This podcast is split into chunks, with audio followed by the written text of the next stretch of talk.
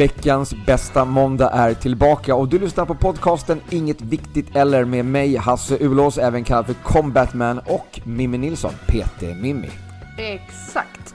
Vi båda två arbetar ju som gruppträningsinstruktörer och jag arbetar även som personlig tränare.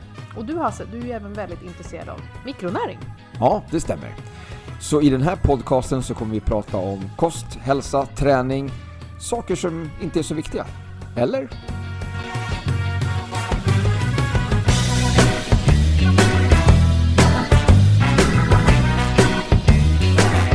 God morgon Hasse! God morgon! God morgon! Det här var ytterligare en ny version på inspelning av veckans podd. Ja, eller jo. Ja, vi har ju kört morgon förut, men då sågs vi faktiskt. Ja, precis. Nu kör vi ju... Nu sitter vi på Skype. Ja. Ja, men härligt. Hur har morgonen varit så här långt? Bra! Ja. Bara bra. Jag har ju, på grund av att vi kör online, det är ju för att jag har en vecka som heter Duga. Så jag har väldigt så tajt schema, så att jag har ju effektiviserat varje minut lite så. Ja. Mm. Bra. Så jag har jobbat av några timmar här nu på morgonen innan vi gör det här och sen. Ja. Ja. Perfekt. Hur har din morgon varit? Nej, men alltså jag har haft ett par svängar i tvättstugan redan. Mm. Så att jag håller på att tvätta för fullt. Jag har ju en tvättmaskin som står i förrådet som jag ska installera. Mm. Men jag har bara inte kommit mig för och gör det. Det innebär ju lite grann att man ska kapa lite vattenledningar och så där. Jag känner inte att jag riktigt är... jag har ju liksom min grundutbildning är ju elektriker. Jaha, är du? Så att ge sig på och kapa vattenledningar och sånt där är inte riktigt min grej. Så att jag känner att jag kanske behöver lite assistans där innan jag slänger mig på det. Men den ska installeras i badrummet i alla fall, är det tänkt. Så att vi får se, slipper kanske springa upp och ner så jättemycket till tvättstugan i framtiden. Men det är i alla fall hunnit med nu på morgonen. Mm. Ja, röjt lite grann i förrådet också har jag gjort. Dessutom dragit fram lite flyttkartonger som jag ska låna ut. Aha. Ja. Så att jag har haft lite busy. Jag har hunnit med en hel del också på morgonen. Okej. Okay. Ja, jag får ju också springa upp och ner i trappor i tvättstugan eftersom att vi har vårt tvätter uppe på övervåningen. Ja. Vilket var väldigt korkat nu när jag inser det. Nej, men alltså jättekul. Alltså jag kommer ihåg att jag var ju larmtekniker förut. Jag sprang runt. Jag har ju varit inne i nästan varenda villa i alla fall södra Stockholm då, Farsta, Hägersten och liksom runt omkring där. Jag kommer faktiskt ihåg det en villa där utanför sovrummen så hade de en lucka alltså i golvet. Där de bara droppade sängkläderna. Eller alla smutsiga kläder. Som då föll ner i en tvättkorg i tvättstugan som är rakt under. Alltså tvättnedkast. Alltså herregud. Ja. Det är ju... Tvättnedkast i en villa. Ja, alltså... vad jag vill ha det. Och i nästa hus vill jag även ha en... Jag vill ha en tvättstuga. Vi har ingen tvättstuga idag. Jag fick faktiskt välja bort det. Det var annars ett av mina krav att jag inte ville ha liksom tvättmaskinerna i ett av badrummen. Men jag fick tyvärr inte allt den här gången.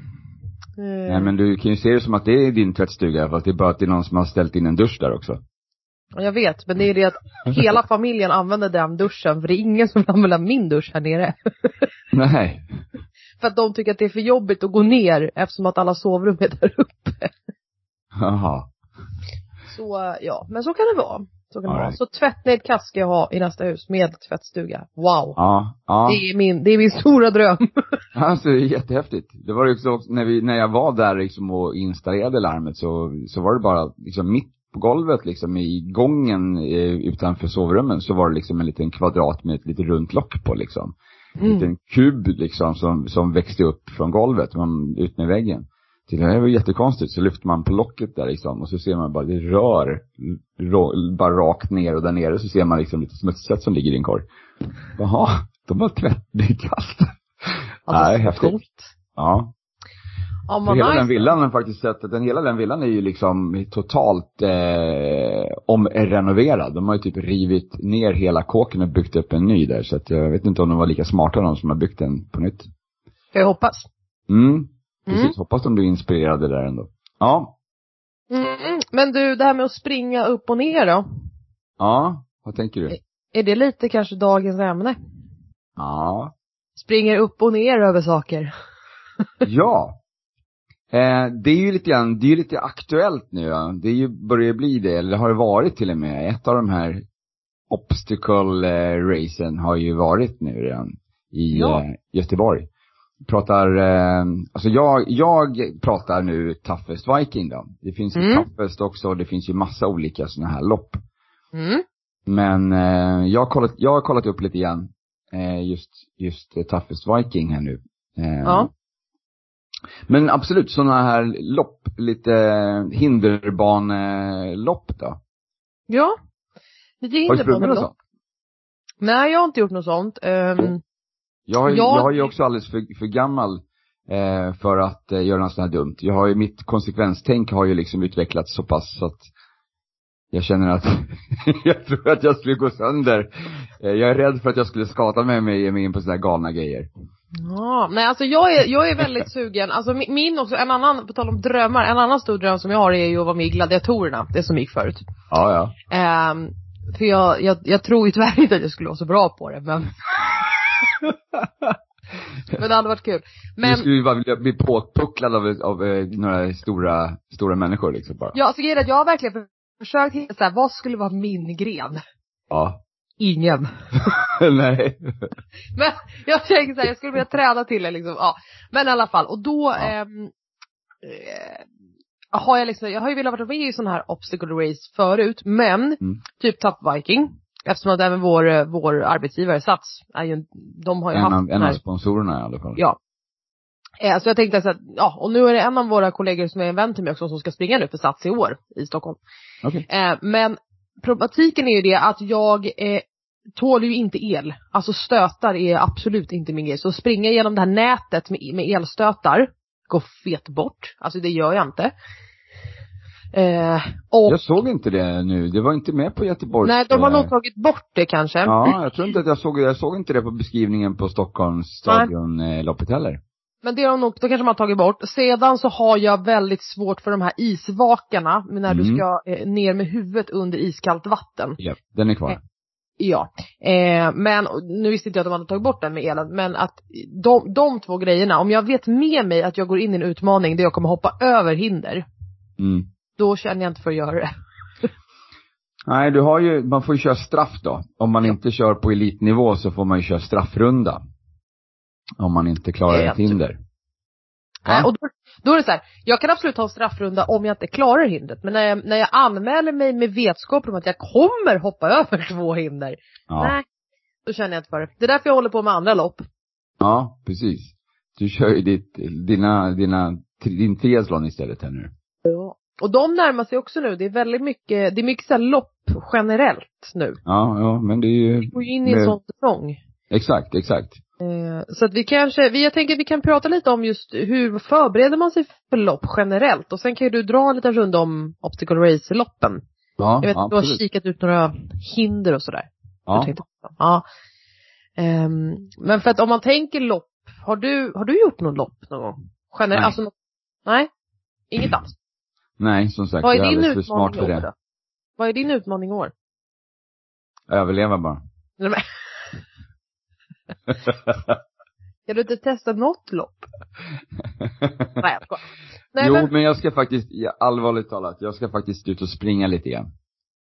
Jag brukar inte springa. Jag brukar inte springa så frekvent. Det brukar bli att jag kör liksom bara en runda någon gång. Men jag ska faktiskt, jag har det är en av sakerna som jag var nere och letade upp i förrådet. Mina löparskor helt enkelt. Mm. Så att jag ska ut och ta lite löparrundor tänkte jag här nu framöver. Så vi får se, jag kanske ger mig på någonting sånt där. Jag kanske blir övertalad till att ge mig in på någon sånt där galet lopp. Ja. Jag tror ju att jag skulle klara mig ganska bra på en sån här hinderbana. Vad jag har sett nu liksom, vad det är för hinder som är, så känner jag att det där, alltså det är tufft. Mm. Det säger jag inte. Jag säger inte att det är enkelt, men jag säger ju att jag skulle klara det. Ja, men för att om vi tänker då på lopp så finns det ju, om man tänker löplopp då, eller triathlon och sånt som jag själv håller på med. Om man skulle vilja köra ett lopp nu i år, om man känner att så här, ja, men jag vill verkligen göra det, eller man kanske har velat det nu under våren, så är ju mitt tips att man börjar med midnattsloppet. Just det. Det är i Stockholm alltså. Då är det 1 mil löpning i Stockholm på kvällen. För att det är liksom att springa 1 mil, det är inte orimligt tycker jag att klara av på ett par månaders träning. Jag har pratat med några, även kunder till mig och så, som har pratat om att de skulle vilja göra Stockholm Maran och att de ska börja träna för det typ nu eller typ har gjort det i vår.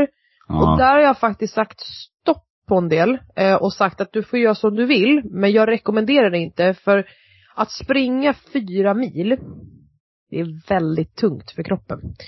Så det kräver lite mer förberedelser än ett par månader liksom. Ja, precis. Om man aldrig har sprungit förut så frekvent, vill säga. Så jag skulle vilja slå ett slag för Stockholm Midnattsloppet. Det är... Finns säkert liknande korta lopp runt om i landet också. Men... Jag tror att det går i Göteborg också. Men just midnattslopp, lopp som är 1 mil. Ja. Det är ändå så här rimlig instegsport tycker jag. Men hur ska man ladda upp inför ett lopp då, tycker du? Precis innan loppet eller? Ja, generellt. Eller månaderna innan? Ja, men typ vi är liksom inne i början av maj nu. Jag ska ha mitt lopp i mitten på juli. Ja. Så jag har ju då två månader på mig drygt. Ja. Alltså det som du gör nu, det är ju att du tränar den typen av övningar som du ska göra. Alltså du tränar ju, du ska ju cykla, springa, simma. Du tränar cykling, simning och löpning. Så det är ju helt rätt. Jag vet inte om det är så jättemycket mer som du kan förbereda så här långt innan, mer än att liksom få in kanske rätt tänk med kost, så att man äter sig stark helt enkelt, så att man inte frossar i kolhydrater och andra onyttigheter kanske under perioden in på tävling. Men sen så behöver man ju, sen kanske lite närmare in på, så behöver man ju kanske då istället vända på det och ösa på med lite kolhydrater, så att man har lite kraft och energi över just själva loppen då. Ja, om man tänker så här 2 månader innan ett lopp, så är det ju smart att börja tänka kostmässigt så att du inte gynnar en inflammation i kroppen. Utan att systemet hämmar inflammationen och liksom är snäll mot kroppen på det, i det sättet. Ja. Så antiinflammatorisk kost. Ja, eller mer så här, undvik sånt som vi vet ger inflammation. Typ socker, alkohol. I större utsträckning i alla fall. Och sedan kanske börja laborera och testa om man nu ska ha energi under ett lopp. Om du ska äta precis, att testa det. Ja. Om man tänker köra någon gel eller köra någon isotonisk dryck eller något sånt där, att man dricker det när man är ute och springer en gång, för att verkligen känna efter hur kroppen reagerar på det. Precis, så jag har ju börjat nu för det första att nu har jag ju liksom, jag har ju paceat mig själv under alla grenar. Alltså tagit tid på hur lång tid det tar för mig.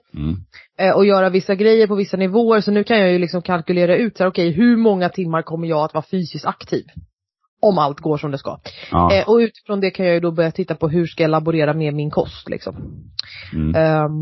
För det midnattsloppet som är 1 mil, då behöver du absolut inte fylla på med någonting extra förutom vatten alltså före och efter loppet. Och det sa jag ju även i det här avsnittet när vi pratade lite löpning, att springer man 1 mil så är det lugnt så.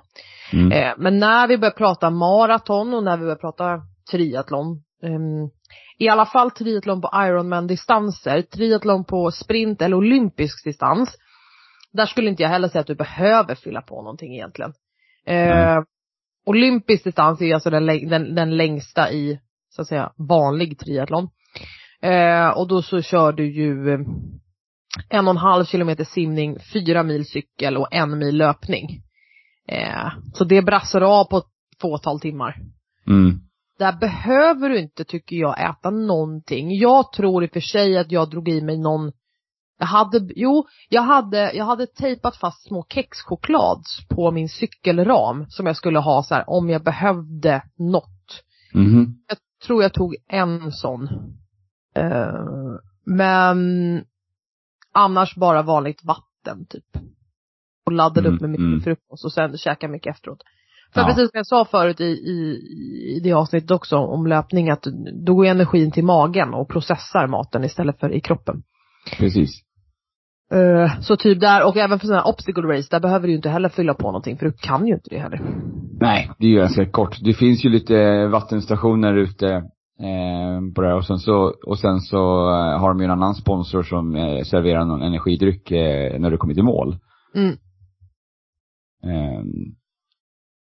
Ja. Så laborerar lite med sånt. Och sen träningsmässigt så är det ju, när man är så 2 månader innan lopp, det är ju inte, enligt mig i alla fall, så är det ju inte tid för någon förbättring. Nu handlar det ju bara om att ladda upp inför själva delen. Alltså du måste ha gjort grundjobbet innan. Ja. Nu kan du inte förbättra någon kapacitet eller så, utan nu är det mer träna smart, håll igång grenarna. Du ska träna. Precis, underhåll, exakt. Ja. Och sen sen är det liksom time igen. Och är det så då att man vill fortsätta, även då man tänker obstacle race, vill man fortsätta med det då efter första loppet eller efter sitt lopp, så skulle jag ju rekommendera att man tar det lite lugnt ett par veckor efter loppet och liksom bara mjukstartar, och sedan ger sig själv så att säga lite semester, och sedan ska du öka och förbättra någonting, ja men då får du ju tänka helst ett år innan nästa lopp liksom. Ja. Då kan vi börja prata förändring. Precis. För någonting som jag tror att man inte är riktigt förberedd på, det är ju hur mycket arm och greppstyrka som man behöver på ett sånt här hinderbanerace. Ja, du tänker sådana. Ja, precis. Det är mycket armgång. Mm.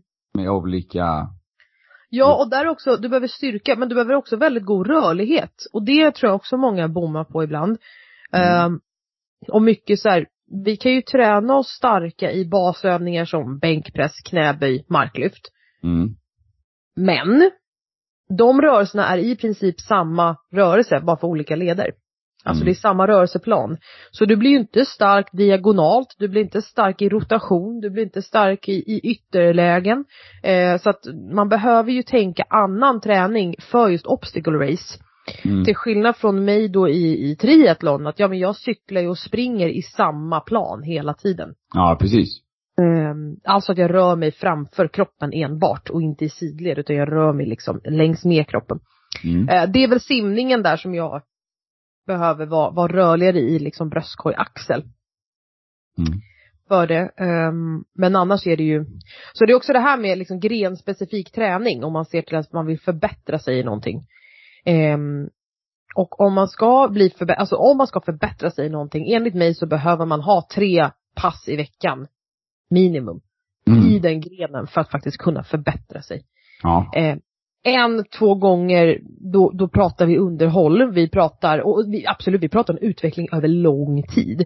Men om du ska ha en effektiv förbättring och en förbättring som går att mäta inför liksom, om ett lopp om 1 år, då behöver man nöta det här många gånger. Ja. Så man kanske då i obstacle race, hur många hinder är det? 20-tal, va? Ja. På. Ja, ska jag säga. Där får man ju kanske liksom bena ut lite, vad vill man satsa på i år, vad vill man satsa på sen, vad vill man liksom, hur ska man träna för att försöka involvera så mycket som möjligt i träningspass. Bara jag då som håller på med 3 grenar, om jag skulle köra de 3 grenarna 3 dagar i veckan, då är jag uppe i 9 träningspass i veckan, och det är ju inte superoptimalt för återhämtningen, i och med att jag inte är elittränad och tävlar på elitnivå. Alltså jag har ett annat jobb också. Nej, precis. Som också tar tid, som också kräver energi. Så har man då det här, om man typ som jag observerar, men du kan väl dra något hinder som du tror så här, det här behöver man verkligen. Ja, men framförallt så är det ju alltså, ja men vi kan ta eller bortsett från alla de här armgångarna, så är det ju också, du ska ju klättra upp för ett rep. Ja. Och ringa en klocka på toppen. Precis. Där har du ju en utmaning som många kanske inte gjort sedan de gick på lågstadiet i skolan. Eller jag vet inte när man gjorde det. Klättra upp för ett rep i skolan. Så att, där är ju liksom någonting som det är en övning som du liksom inte, det är ingenting som du springer på en cross-training. Det är ingenting som du gör speciellt ofta och tränar inte på det här. Precis. Så det är en stor utmaning tror jag för de flesta som bara hamnar där framför den här helt plötsligt och så ska man bara ta sig upp. Ja, så det kan ju vara bra. Ursäkta. Det kan ju vara bra att just öva upp innan. Då pratar vi både greppstyrkan, vi pratar även uthållighet i händerna. Mm. Och underarmarna. Pratar även styrka i handled och också armbågsled och axelled eftersom att du även håller dig ganska utsträckt i den liksom. Mm.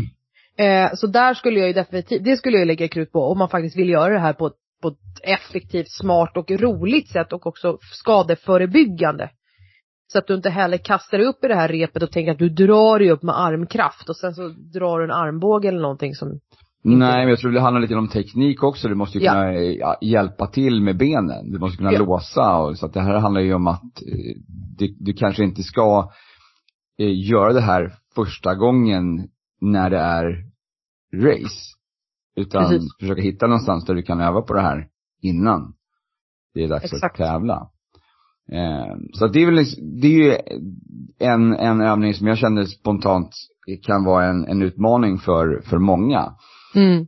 Sen är det väldigt mycket styrkeövningar, alltså styrkestationer där du ska lägga upp någonting tungt på axlarna och gå eller alltså springa eller gå ut i skogen, alltså upp för en backe liksom med en tung kedja över axlarna eller en sån här tyngdsäck eller liksom bära på en stock liksom så.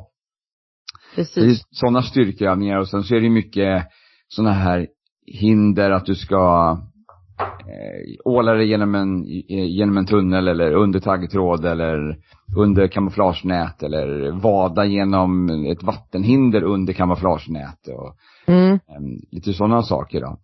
Men sen så är det just de här armgångarna. Mm. Det är väldigt mycket armgång. Det är armgång med stabil stege. Det är armgång med instabil stege. Alltså att de har fäst stegen i mitten. Så att när du greppar den så lutar den åt ett håll. Och sen så när du kommit halvvägs så kommer den luta åt andra hållet. Så att liksom, det blir lite en vågskål på den här.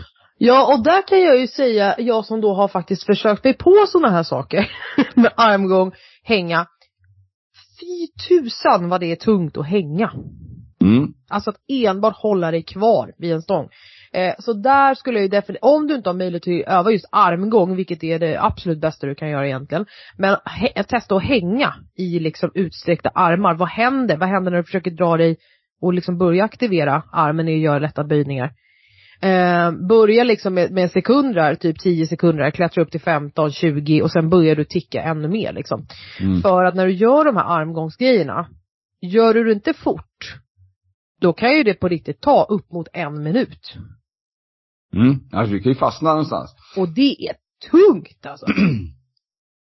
För du har ju dels de här fasta då, stegarna där du har liksom fasta handtag. Och sen har du ju de lösa ringarna som hänger. Mm. Det finns någon variant med snurrande hjul. Ja. Och så finns det...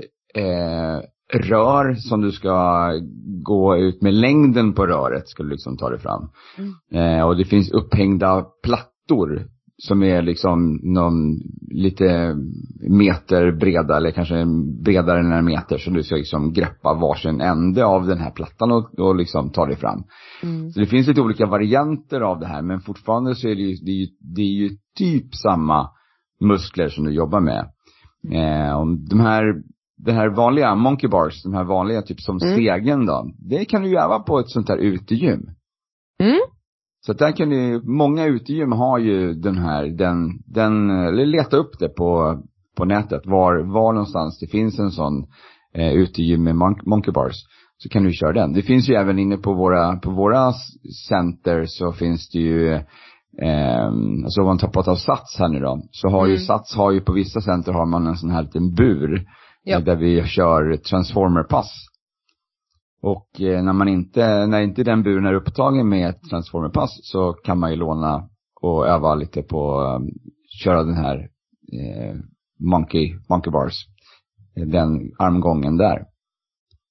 Precis, och det är ju verkligen vårt största tips. Det är ju att öva det du ska göra. Mm-hmm. Det är ju liksom jag ser och får höra många gånger så här, ja men vad är din bästa övning för att klara av en monkey bar exempelvis. Mm. Eller vad är din bästa övning för att klara av en chin? Mm. Gör monkey bars. För man måste öva in också motoriken i kroppen på att få det till funktion liksom. Det är ju som när jag var på simningen här för några veckor sedan, så pratade vi om rotation i kroppen och att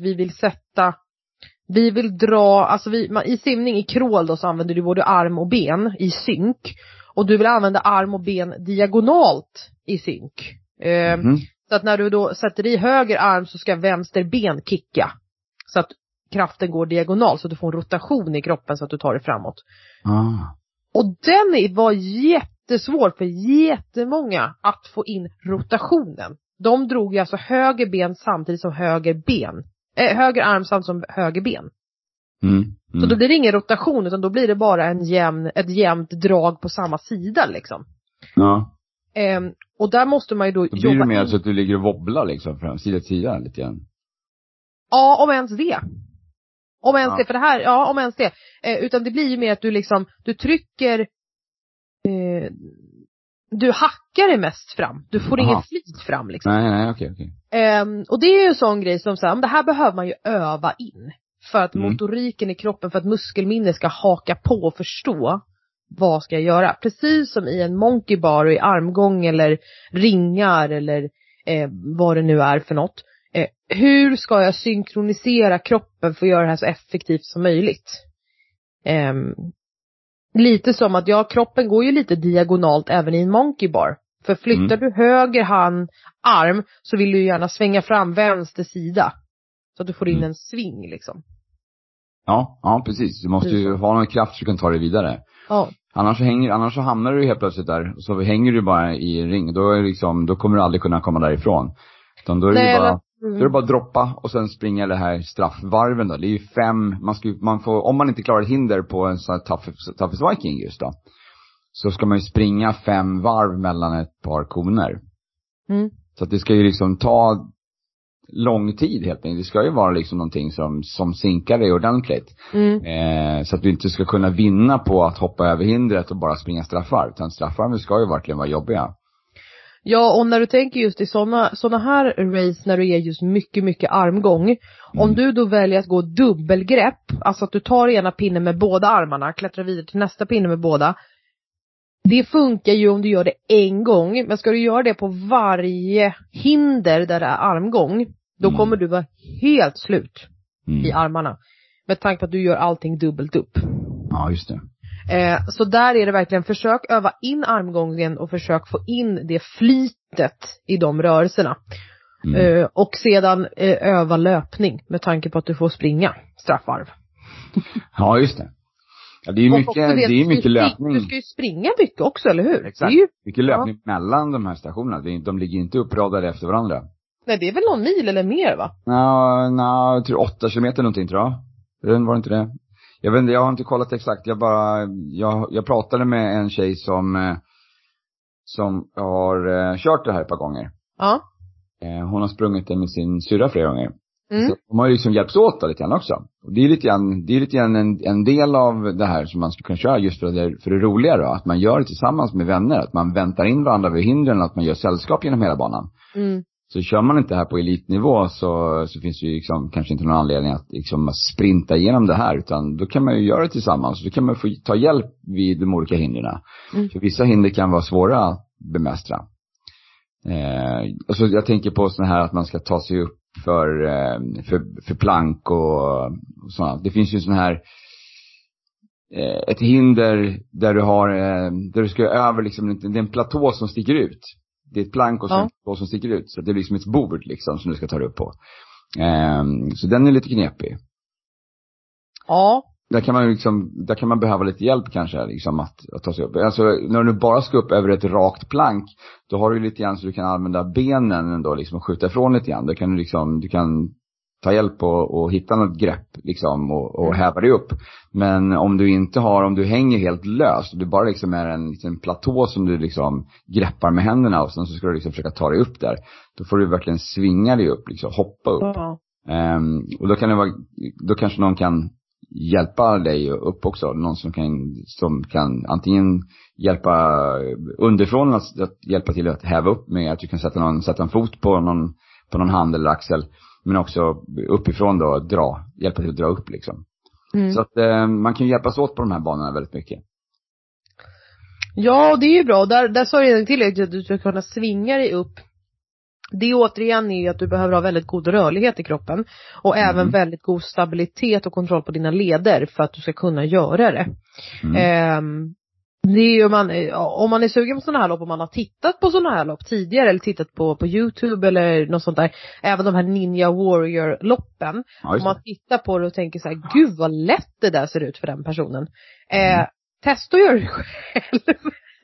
Ja. För det är en otrolig kroppskontroll du behöver ha, i både då kontroll av alltså balans, styrka och rörlighet för att få det där att funka.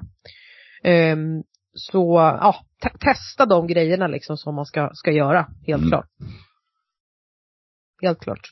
Och här är det lite annorlunda skulle jag säga mot, alltså om du tänker som jag sa om mina grenar och mina lopp, att så här, ja men 2 månader innan lopp, det är svårt att utvecklas i löpningen på de 2 månaderna. Nu handlar det mer om för mig att hålla igång liksom, och motverka skador. Men i såna obstacle race så skulle jag ändå vilja hävda att på 2 månader så kan du ju förbättra din greppstyrka. Du kan även efter x antal repetitioner av en övning faktiskt börja haja mer liksom rörelsemönstret. Ja, precis. Så där är det är inte en omöjlighet om du liksom signar upp på ett lopp i augusti nu i maj. Det kan funka och det kan bli roligt och det kan funka väldigt bra. Det enda man måste komma ihåg är då att du är ännu mer beroende av återhämtningen. Så att du inte drar på dig information och skador. För det är det som sker om du startar från noll liksom.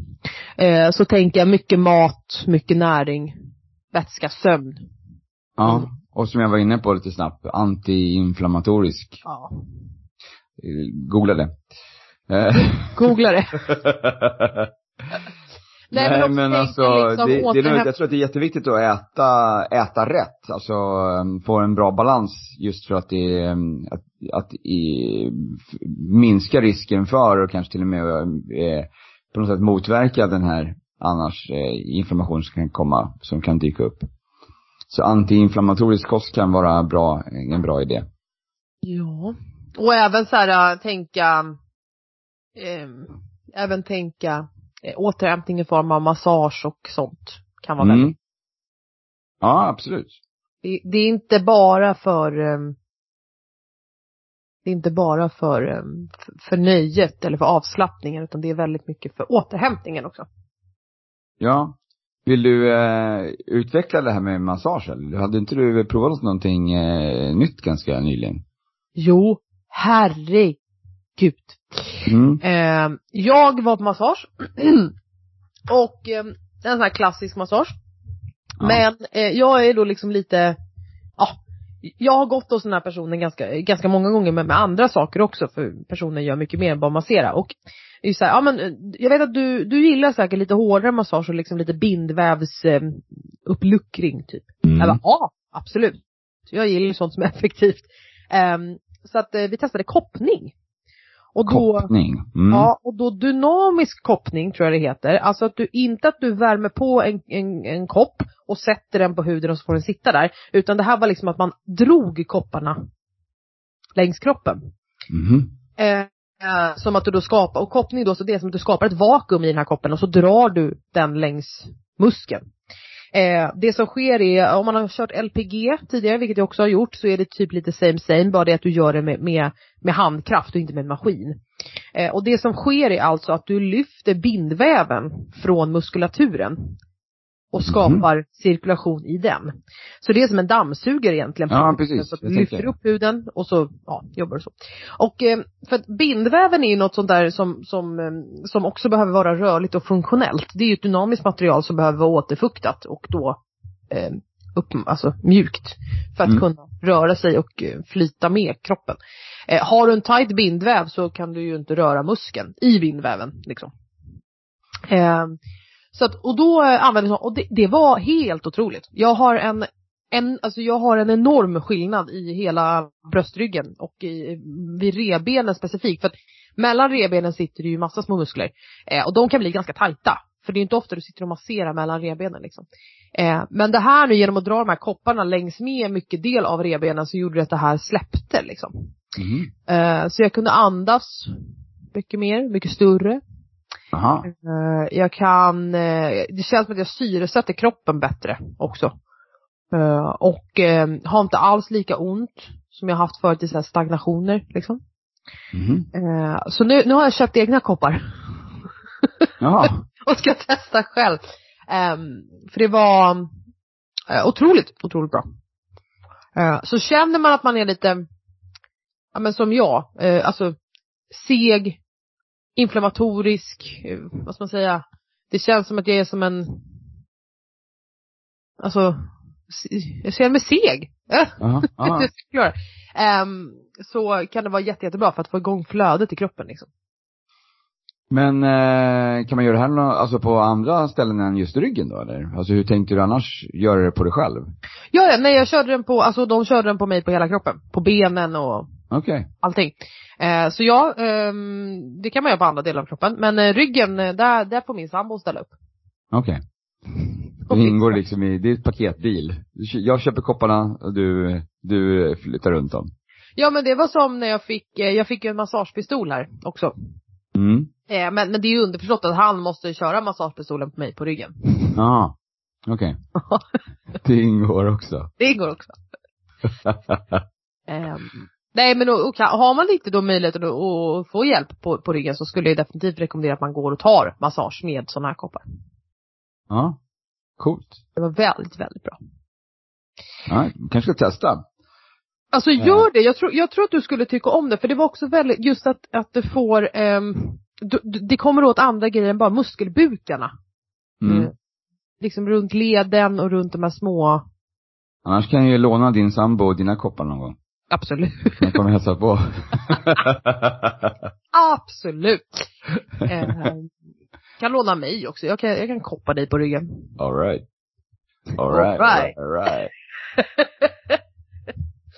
Ja, kul, intressant. Ja, så att vi kan dra en när jag får hem dem så kan jag se hur det går. Ja, vi kan snacka lite mer om det där. Det var intressant.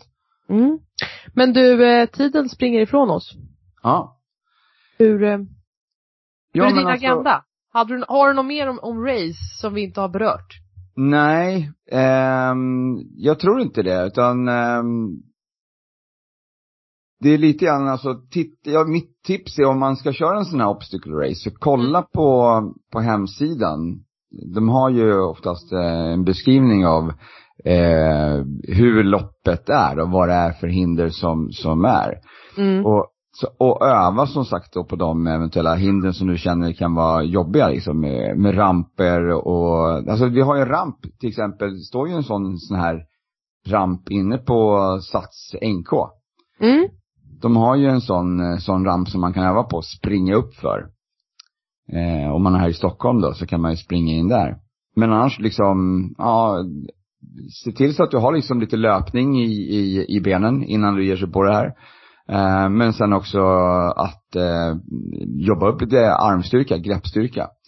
Att försöka fokusera på det för att orka ta igenom alla de här armgångsövningarna. Sen är det liksom mycket råstyrka rakt igenom dem. Du ska liksom, när du ska bära på de här tunga sakerna när du springer runt, eller lyfta de här tunga, det finns ju tunga säckar man ska lyfta, eller medicinbollar som man ska lyfta upp på en tunna, sådana här atlasstenar då. Så att den typen av styrka, att lyfta en riktigt tung medicinboll och jobba lite med det. Men annars så, nej, det är Sen är det mentalt. Just det här med isvaken då. Mm. Och du ska ju även då vada lite grann i vatten. Och det kommer ju inte vara 35 grader varmt i vattnet kanske. Nej, alltså... Även det vanliga vattnet som man ska ut i havet där och promenera, så är det lite kallt. Ja, man behöver ju öva även det mentala liksom. Mm. Man behöver öva upp det här ifall man har rädsla för det. Typ som jag då med elektricitet och isvatten. Mm. Att man behöver jobba upp sin mentala spärr där till att släppa det liksom. Mm. Så den är också viktig. Ja. Ja, nej men dels det, och sen vi var inne lite grann på det här med återhämtningen och inför att tänka lite grann på vad man äter. Ja, precis. Alltså att man verkligen underhåller, äter bra nyttigt även månader innan loppet.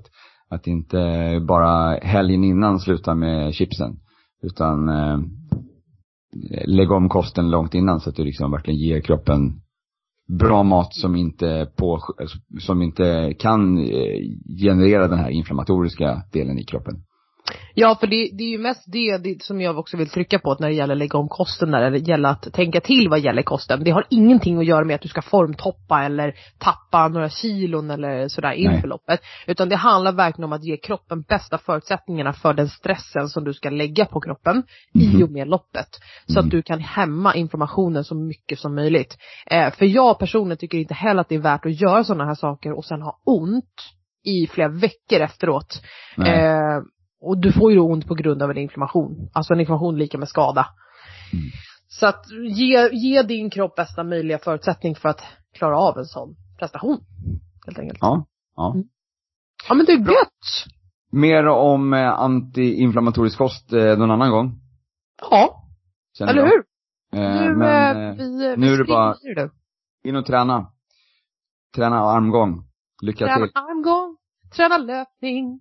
Ja. Träna det du behöver bli bra på. Ja. Yeah. Då vi rundar av här innan det spårar totalt. Men du Hasse, vi hörs. Ja. Puss och kram. Ha en grym måndag här. Ja, håller med.